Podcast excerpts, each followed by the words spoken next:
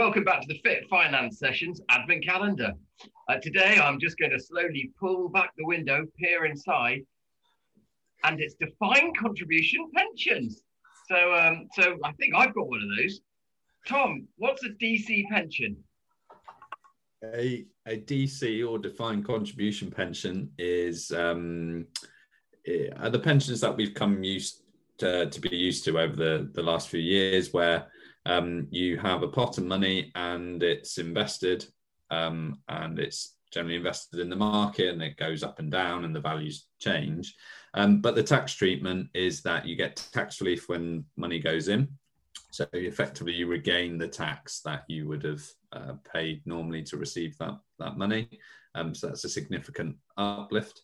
Um, when it's inside the pension, it grows tax free. So just like the ISA we mentioned in, in yesterday's advent calendar. It grows tax free of income tax, capital gains, and then when you come to draw the benefits later on, you receive a 25% tax free lump sum, and the rest is taxable as income. And what, what that means is you've not paid tax when it goes in, that allows the money to compound at a, a, faster rate.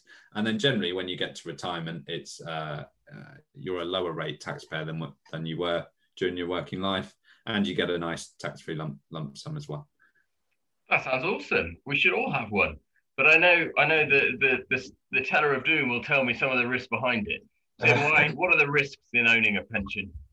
Um, well, the, the main risk, I suppose, or downside is, is it needs to be of a pensionable age, um, which of course can change with the wind, but at the moment it's 55 years of age, so the money's effectively locked away until we reach 55 years of age.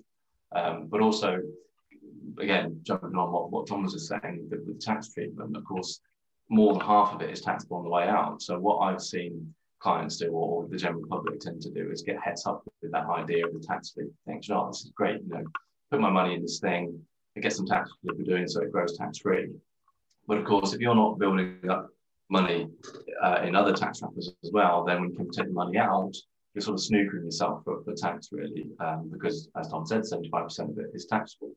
Um, so yeah, generally speaking, there is a you know one of the most tax efficient ways of saving saving money and has been for, for some time. But again, going back to what I said in our uh, ISA um, uh, edition, um, you know, it's, it's really a case of saving into all of these different types of, of, tax wrappers to make sure you're benefiting from the pros and cons of each, uh, and no one in, in singularity.